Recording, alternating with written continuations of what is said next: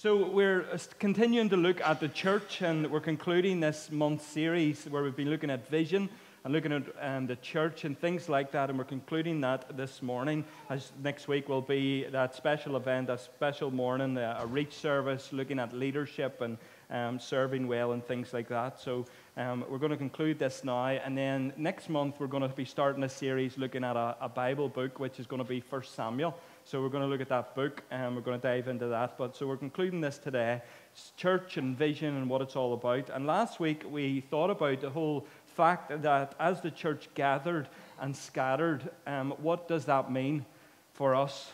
Who are we and what are we doing here? What is the purpose of our gatherings? What is the purpose of us talking about church and, and, and trying to be the church in our communities? And the two things we looked at last week were uh, we are a kingdom of priests so we are all called to be that in the world. We are part of something that God Himself is building. So we're a kingdom of priests, and we're also members of a body, of the body of Christ. And you would have found in your bulletin this morning all the services and sermons and everything are now going to be on a YouTube channel, and there's going to be live streaming and all that sort of thing. So if you have missed those, um, and missed the last few weeks, I would encourage you to get them and be encouraged by them. And this week, I want to look at a reality and a truth that's a, as incredible as the one we looked at last week.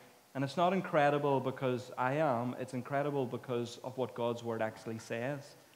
And if we can grasp something of this, it will be revolutionary for our lives. I wholly and truly believe that. So if you've got a Bible with you, I would love you to go to 1 Corinthians uh, chapter 3, please. That would be super.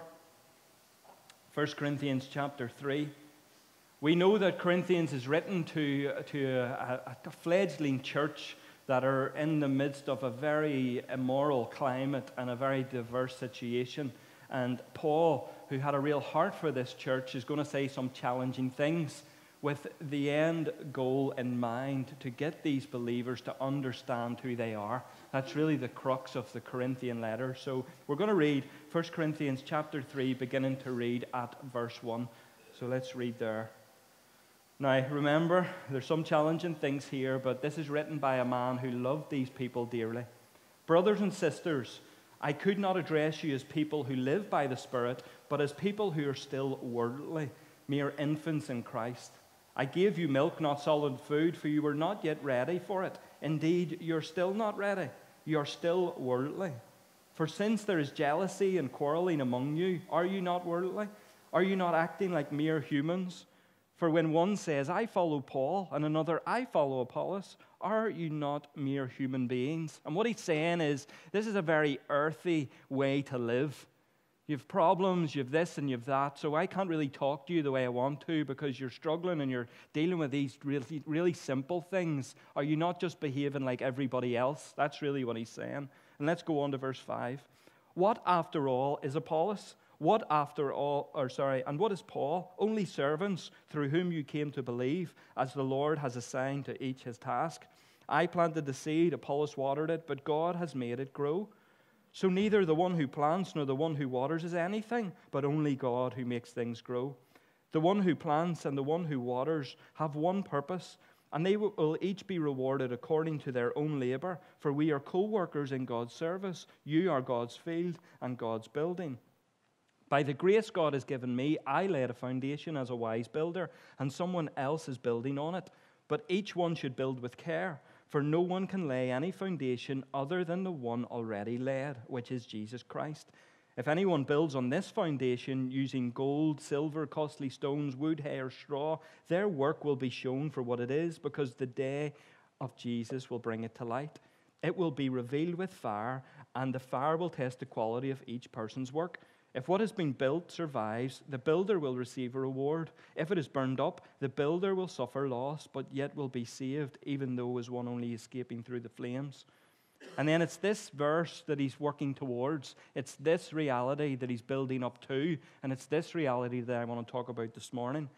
Don't you know that you yourselves are, are God's temple and that the Spirit dwells in your midst? If anyone destroys God's temple, God will destroy that person, for God's temple is sacred, and you together are that temple. Let's pray. God, we thank you for your word. We thank you for your truth.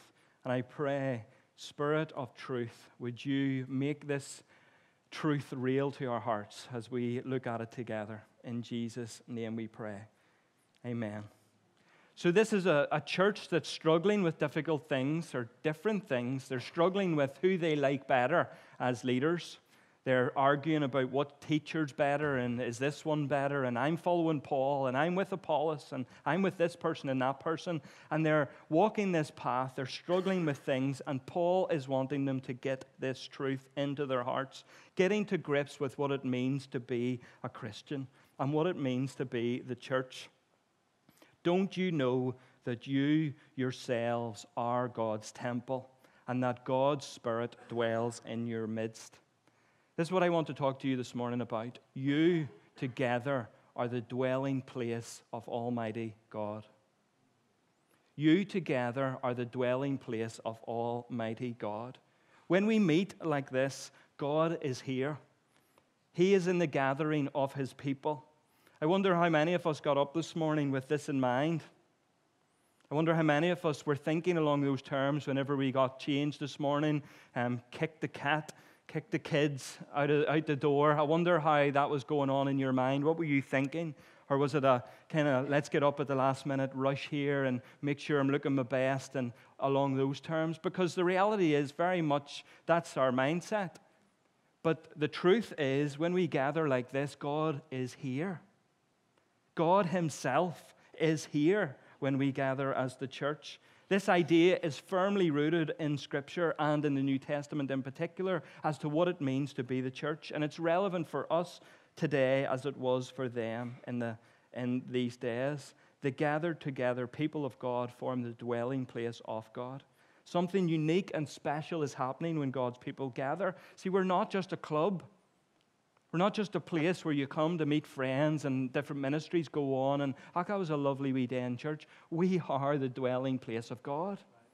And it should change how we think about things together, whether that's in secret churches, in persecuted places, in silence, whether that's in large ornate buildings up and down this country and in the Western world. The gathered people of God Eh, are the, is the dwelling place of God. Now, you don't need me to tell you that, but I'm going to anyway, and I have done already, because you know moments in your life when you rushed out to church at the last minute, when you were dragged out to church at the last minute, when you could barely lift your head off your pillow, and you made it into here, and the songs that were sung just went over your head. The communion service and all that was going on there you couldn't engage with. The preacher was rubbish but yet your life was changed from the inside out because God was here. And you met with God. And God did something in your heart that changed your outlook as you left this place. So you know that something special is happening over and above and beyond all the different voices that you're hearing when you're here. Do you not know that you yourselves are the God's temple and that God's Spirit dwells in your midst? Many people and we Pentecostals are the worst at this, so we can do this this morning. We approach the church gathering and the idea that God is dwelling with his people as if it's a really difficult thing to get God to be here. We use language that shows our hearts where we are nearly in a state of pleading or begging God, come, Lord. And we use that phrase, we all use that, I use that phrase. Come, Lord and we're nearly begging some distant deity to come and be close to us. And sometimes, and we've all experienced this, sometimes we end up in a bit of a frenzy. And we remind ourselves of that story when Elijah stood on the top of the mountain with the prophets of a false God. And they were screaming and they were yelling and they were even cutting themselves, begging this deity to show up. And what does Elijah do? God, reveal yourself so that they all know that you're the one true God. And God answers in dramatic, fire fashion in that moment. Folks, we need to remind ourselves that this God who is present in our midst, he actually wants to be here. He, it's his desire to be here. It's not about us begging and pleading with him as if he's disinterested. He wants to be where his people are. It's his heart and his desire. And sometimes we think that he's disinterested in us. that he couldn't care less, that he's got more things to do. Folks, his ultimate desire is to be with his people and with his creation. That's his heart. That's what he wants. And sometimes we think of the Holy Spirit in terms, and I know in Scripture we see this image as a, of a dove coming down and resting on Jesus, but Holy Spirit is not a skittish dove who gets put off when things are a bit messy. He's not like that. He's not like my dad kept pigeons for years and still does racing pigeons. And they are sent to some country and then they fly back, and whenever ones make it back first, well, they're the winners. On a Saturday afternoon, when those birds are flying back, I was told to get out of the way.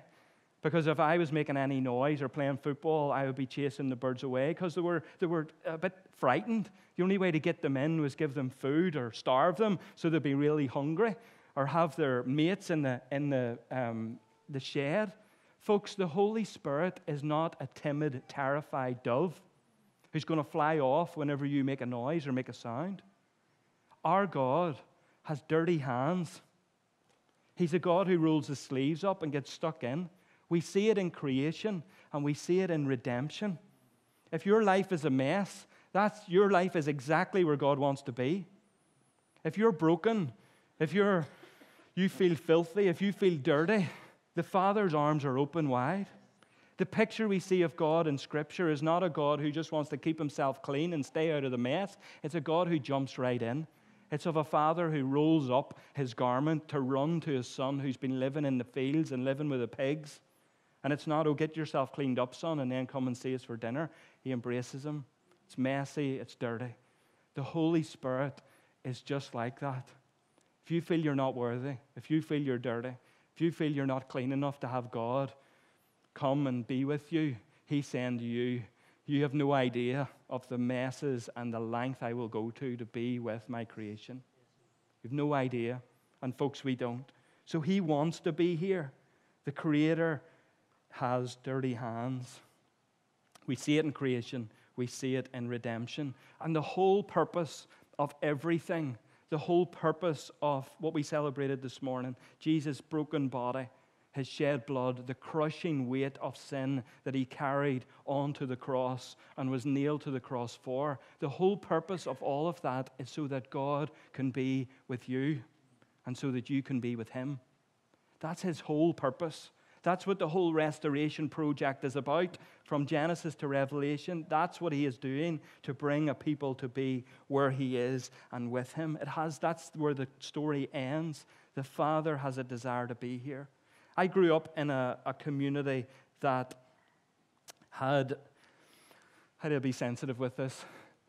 I grew up in a community that had lots of children, sons and daughters, who had multiple parents involved parental involvement. It had one biological parent, obviously, but had lots of dads and mums coming and going from the same household, where you could, on a every day, see a boy who wasn't sure what one of the five partners his mum had were actually his dad.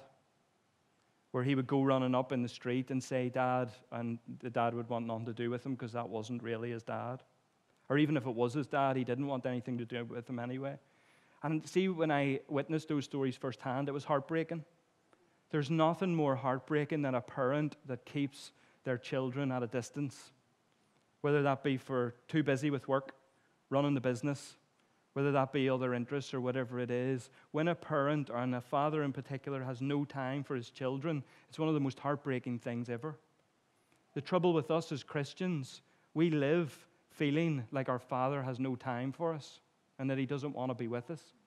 And that's equally as heartbreaking because our Father God has gone to the ultimate lengths to show that He loves us enough to want to be with us, to show that He understands, that He cares, that He wants to dwell where His people are. Folks, we need to get this right and we need to understand this. The ultimate aim of God is to be with His people. If you've got your Bible, I want to go to Revelation 21 well known passages of Scripture, and we're only going to read a few verses from here because we have heard this so many times, but for so many of us, we're getting the, we just get the picture that, oh, it's going to be really nice when God comes and, you know, when we're in the new heaven and new earth. That, that's going to be lovely. The streets are going to be beautiful. The place is going to be really nice. And when we hear these verses, that's what we're immediately thinking of. But what is actually being said? It's not that the streets are nice, not that the building's nice, but actually this truth is revealed in these verses. Revelation 21, verse 1, John is having this revelation. Then I saw a new heaven and a new earth so, this is right at the very end. This is where it's all going to end. This is what's going to be whenever everything else is gone. A new heaven and a new earth. For the first heaven and the first earth had passed away, and there was no longer any sea. I saw the holy city, the new Jerusalem, coming down out of heaven for God, prepared as a bride, beautifully dressed for her husband. And I heard a loud voice from the throne saying, and here's the thing look, God's dwelling place is now among the people and he will dwell with them. They will be his people, and God himself will be with them and be their God. At the end of it all, what God is looking to do is to dwell permanently with his people. When there's no sin, there's no brokenness, there's no hurt, there's no shame, whenever we can dwell in that place with God, that's what God is wanting to do. That's his ultimate aim. That's what we're looking forward to. Are you looking forward to that? I am, when He is the center of it all, all the time. When He is all that we see. Now we get a foretaste. Now we have glimpses and moments. But then that will be all that there is. And it will be incredible. Can I give you a short history lesson? Not in 20 seconds, unfortunately. I can't do it in 20 seconds, maybe just a wee bit longer. This has always been God's desire to dwell in the midst of his people in Scripture and in history, we see there were significant places and significant times where God chose to make his presence felt and known. They were the places where heaven and earth met, where heaven touched earth, the go between place, the place where God was meeting with people right from the very beginning. The Garden of Eden, when we think about it, we think of story or Sunday school story we think, oh, it was a lovely garden. Do you know Adam just kicking about and enjoying the, the animals, naming them? Do you know everything was great and it was really lovely? The garden is a temple where God meets with his people. Do you remember what happened when he came down and he said, Where are you? Why did he say that? Because that was the place where he met with his creation.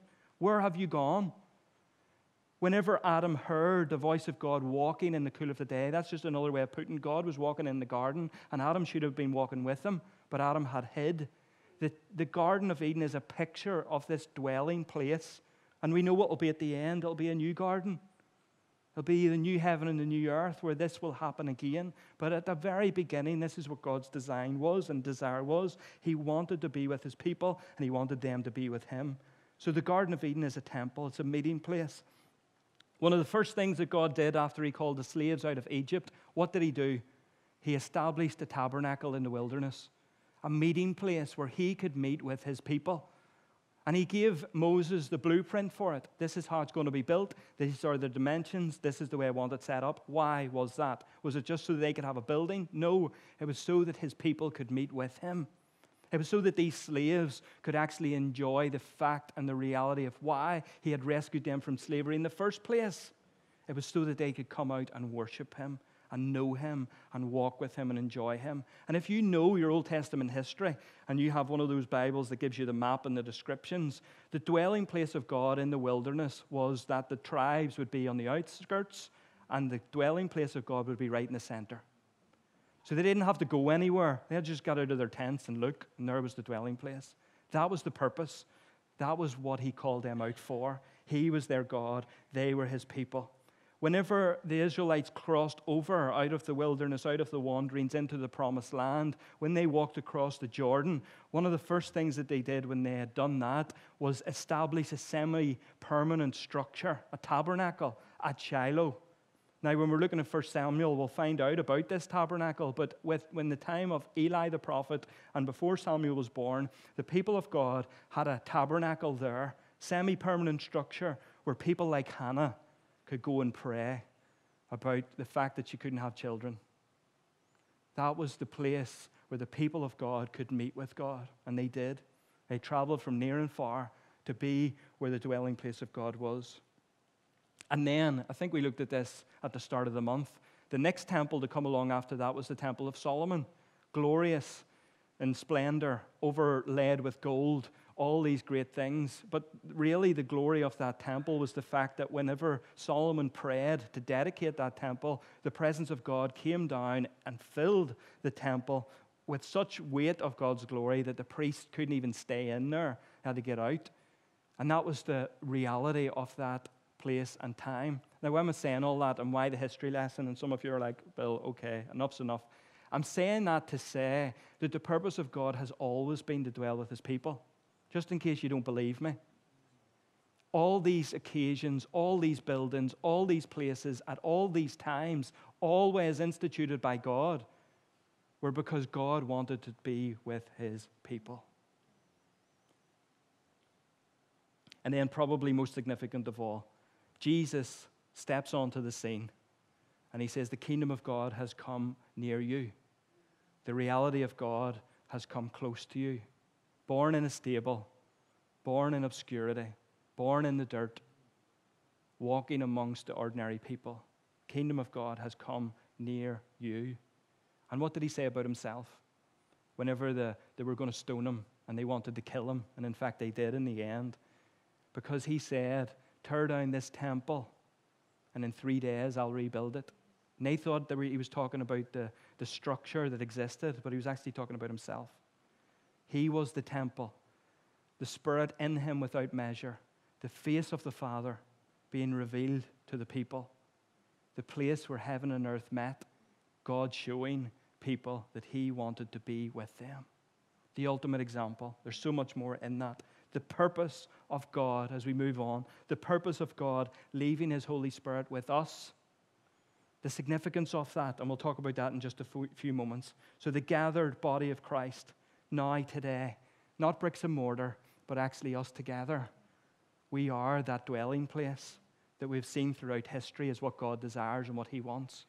Please, folks, when you come to church, be more conscious of the reality that when we dwell, God is here.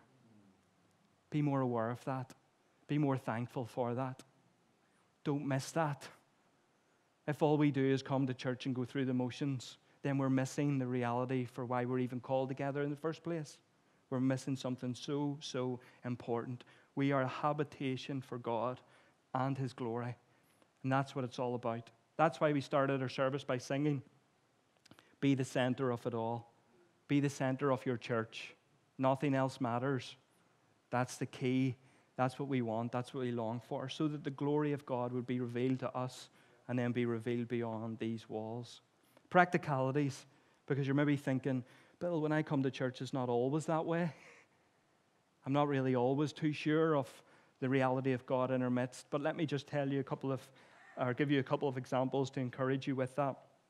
Jacob, one of the patriarchs that God had called, we know that Jacob was a bit of a twister, a bit of a cheat, manipulated his brother a few times. And the most significant of those times was when he stole his brother's birthright because his mum told him to dressed up in a load of hair, went in before his blind father, said, Father, I'm Esau, the one that you love. Here's the food. Give me the blessing. That's a short way of, of, of condensing it down.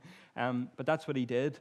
When Jacob had to run away from home because his brother was going to kill him, Jacob headed towards his family, which was in a bit of a, a bit of a journey, a bit of a trek. But he crossed through a piece of land one night and he needed to lie down, put a stone under his head for a pillow, because he was hard, a hard man like that. He put a stone down, lay on it that night, and in the middle of the night, he had a vision and he experienced God, and God spoke to him.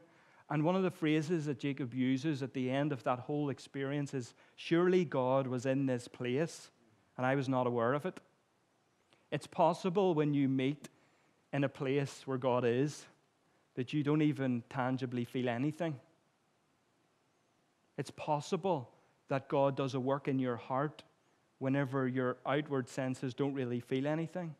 One of my most significant moments was in this building. Alistair called for us to come forward and write down on a piece of paper, I think it was one New Year's Day, something that we wanted God to work in, a situation, and um, left a bucket at the front. And I, I must be honest, I, sometimes when that happens, I'm like, God, I can't ask you about this again. I've asked you hundreds of times about this, and I'm tired.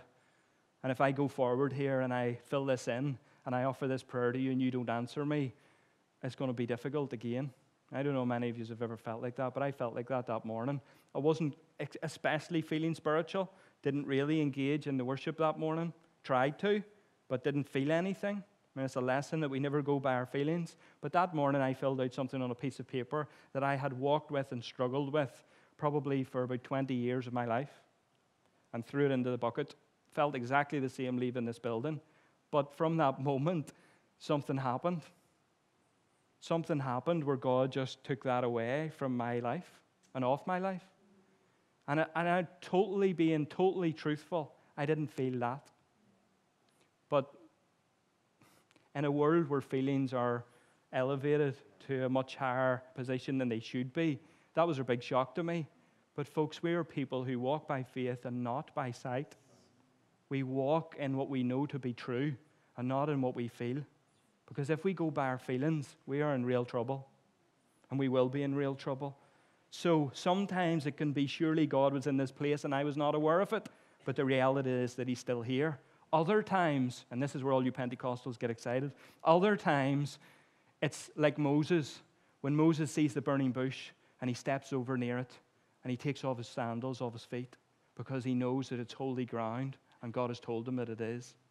Or it can be when the glory of God fills his tabernacle to such a degree that everything just stops, where we just, we just, we just need to stop. There was a moment this morning, even in our worship, whenever Hillary was leading us and we were talking about Jesus be the center, when we're giving glory to Him. And I, I just felt like one of those moments where we just need to stop. And some of us did. Some of us knelt down. Some of us closed our eyes. We responded in the way that we thought fit. But there are moments like that where we actually can tangibly and in some degree sense that God is here. But the two can exist together. If we're always looking to feel something, then that's not great. But if we never feel anything, that's not great either. So when you come to church, come with the knowledge of the truth that God is here, whether you feel it or not. And go in the reality that God goes with you, whether you feel it or not. Because it's the truth that changes everything, not how we actually feel about that thing. We must make sure that we as people walk by faith. I would encourage you when you come to church next week, come to meet with God because God is here. Now, can I share another thing with you? I've only got two points, so I want to bring it into this point now. Something that is even more remarkable than the fact that God wants to be here when we dwell is that the fact that God wants to dwell in us. Now, this is the next, the next truth that I want to talk to you about this morning. God wants to be here, He wants to be near, He wants to dwell in the midst of us, but He actually wants to dwell in us, inside in these bodies, in who we are. He wants to dwell there. Go to 1 Corinthians 6, if you would, please. You still with me? Got no cheers. Jonah cheered when he was going out to. Um, I don't, I, I'm not going on my feelings, so don't worry about it. First, 1 Corinthians 6 18. Paul is talking to the same church, the same group of people, and this time he's going to talk about individually what this means for them as individuals. And again, he starts off with a bit of a negative um, aspect of this. He says, Flee from sexual immorality. All other sins a person commits are outside the body, but whoever sins sexually sins against their own body. Do you not know that your bodies are temples of the Holy Spirit, who is in you, whom you have received from God. You're not your own, you were bought at a price. Therefore, honor God with your body. Now, go over, if you would, to 2 Corinthians 6.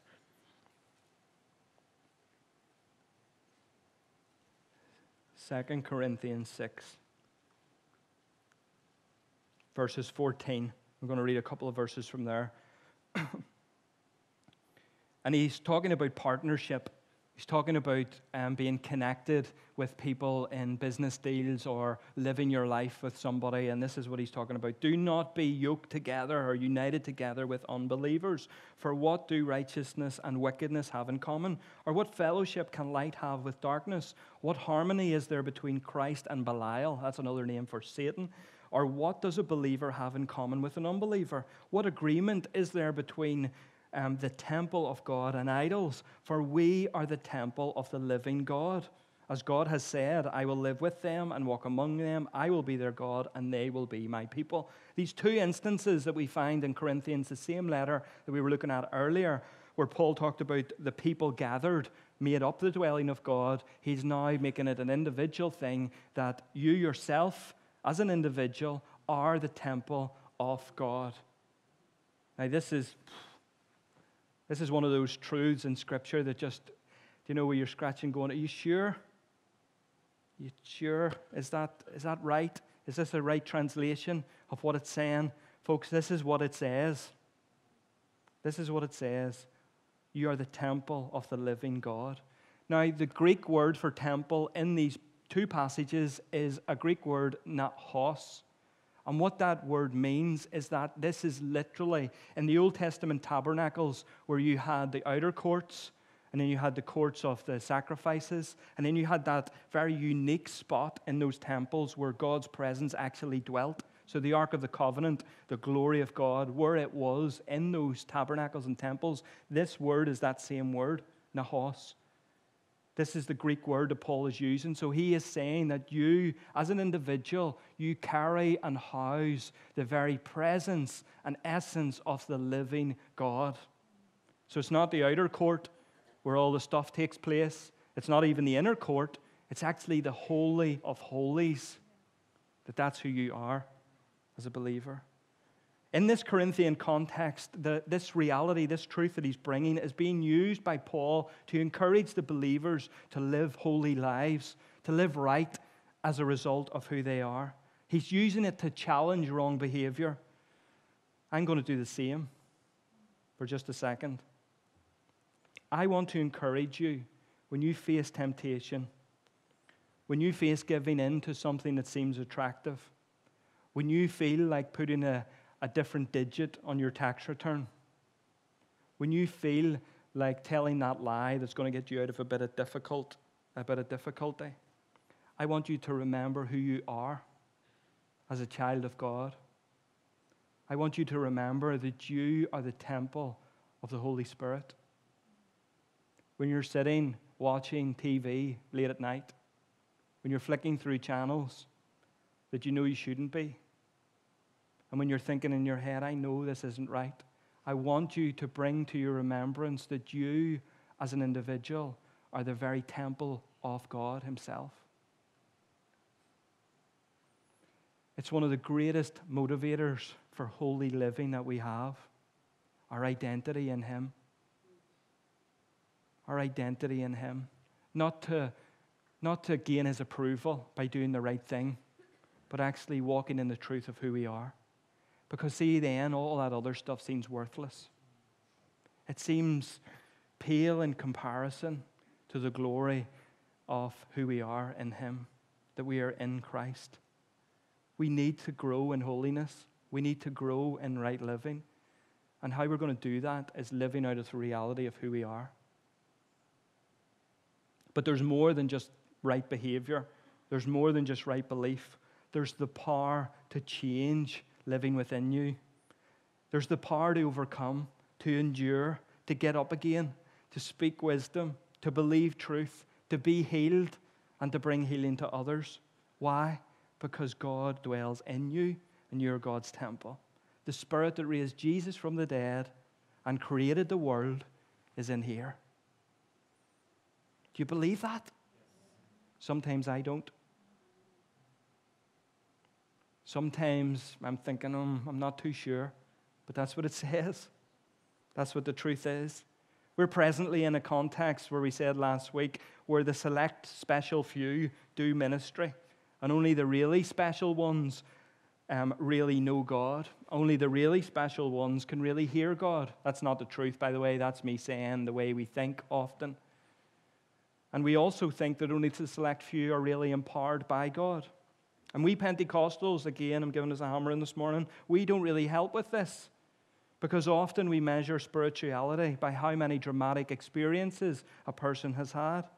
Like if someone came in this morning and said they had a trip to heaven, met all the saints, told Abraham they liked his style, um, and told Jesus this and that and had this really conversation, we would have that person up the front the next week because we would go there really, really spiritual. In doing this, what we do is we create a culture of superstition and mysticism and non reality where those of us who have not had those weird experiences, we feel like second class citizens. That's really only for the really spiritual ones, but that could not be for me. We create that culture. And I know that because I've been in that culture. I know exactly what that feels like. Can I say something to you that I believe with all my heart? Every single one of us, New Testament, blood bought children of God, has the life and the power of the Holy Spirit within us. Whether we believe it or feel it or not, that is the reality of what the truth of God says. You have what you need for where God has you now. You have what you need. We would not be able to do anything if it wasn't for Him in our lives. Few of us have, would have made it through the last week if the Holy Spirit wasn't there. Some of us would not be here this morning if He didn't help us along. And we wouldn't be God's children if we did not have His Spirit. Now, do we need to walk in daily dependence upon His power and His leading? Yes.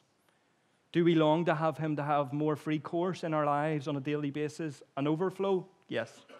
Do we want to decrease so that He can increase? Yes. Do we want to be continually walking in a fresh relationship with Him and experiencing Him? Yes. Do we desire to know times where we are overwhelmed with His presence, where we walk in new power when we get up from those places? Yes, yes, yes. All these things are true. But this morning, I want to emphasize to you there are no second class citizens in the kingdom of God. There are no mini Holy Spirits for those of us who don't feel very spiritual. It's the same God, it's the same power that lives in me as any of the rest of us.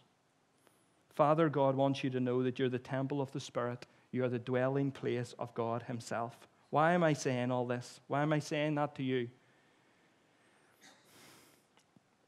That your life in the Spirit, this is why I'm saying it, that your life in the Spirit, in His power, in His goodness, in His grace, in His intimacy, in all of the good things that come with that, it doesn't start when you go to some special conference or when you attend some series of meetings. It doesn't start when you beg and plead and work yourself into a frenzy. It doesn't start when some preacher with a white jacket pushes you to the floor with a sweaty hand. It doesn't start when your favorite worship leader does your favorite songs and the service is just the way you like it. Your life in the Spirit of God has already begun. The rivers of living water that Jesus promised is already flowing from your life. Maybe a trickle, there may be things that are up the stream that need to be removed, but it's already flowing today. The dunamis, which is the Greek word for this power, the dynamite power of God that enables you to live right, to be effective where you are, to overcome the world, the flesh, and the devil, is already resident in you. We don't have that excuse. We can't say, oh, I, I just can't do this. Folks, we can never do it, but He can and He is already there. If we put our faith in Him, He is already resident in you. Now we have to make the decision how much of this truth are we going to walk in? We have to make that decision. That's something that we do. He's already there. He's already equipped us and enabled us to overcome the world, the flesh, and the devil. Greater is He that is in you than He that is in the world. He's already there. We are children of God where we can cry, Abba, Father, because His Spirit is in us. All this is true. But we have to make a decision. Are we going to walk in the light of that or in the truth of that? Are we going to reject that? Are we going to live like, as Paul puts it, mere humans? Mere humans. I love that phrase. Are we going to walk like that? With our heads down, defeat after defeat after defeat? Or are we going to say, I'm a child of God? And because of the power of God that lives within me, I can, go, I can get through this. Not that I'm, it's going to all be brilliant, but actually, I'm going to be able to get through. I'm going to walk this. I'm going to walk through grief. I'm going to be comforted. I'm going to have wisdom to raise my children. I'm going to walk through this sickness. And I'm going to walk to the other side, whatever it looks like, because He lives in me. That's a challenge, but hopefully it brings you comfort. I'm convinced, folks, if we grasp this truth, it would make us free. Know the truth, and the truth will set you free. And this is one of the, those big truths that I think as the church we need to rediscover. We need to walk in and we need to live in. We need to thank God for. Later on in the, the year, we're going to look at some of this in a bit more detail. We're even going to run a course on a Saturday morning that we're going to have a chat about this and, and some of the intricacies of this to encourage you as the people of God to walk in the life of the Spirit. But hopefully, my heart, and you've heard my heart this morning, this stuff is not um, away somewhere out in the distance, that we need some um, guru to tell us all the secrets about all this stuff. This is the reality for who we are as the people of God. See, the life in the Spirit is the normal Christian life. That's, we can't have a Christian life without the new birth and the Spirit of God. There is no life outside of that reality. So, what we want to do is just talk about this stuff more, and we won't have, I promise you, any white suit wearing, sweaty hand people who are going to come and make it all about the drama. That's not what I desire, not what I want. I want the people of God to walk in the truth of who they are. And that's our heart, and that's our desire. Yeah, that'll do us for this morning, I think. Let me just pray with you, and then we're closed. And um, yeah. God, we thank you so much for the truth of your word. Lord, no matter how we feel, no matter the seasons of, the li- of life that we go through, no matter even the environments that we've been brought up in, where we've got a bit of a distorted picture of this stuff, I thank you that your truth brings life and it brings liberty and it enables us to walk into more of who you are. Lord, I pray that today we would um, take this, take your word to our hearts, that when we gather together, we are the dwelling place of God. And Lord, when we go, every single one of us, jars of clay as we are, we carry within us the treasure and the person of Almighty God. That means where we go in our families, in our workplaces, in the situations that seem hopeless, Lord, we go with salt and light because you go in us. Enable us to walk in this this week. In Jesus' name we pray. And everyone said, Amen. Amen.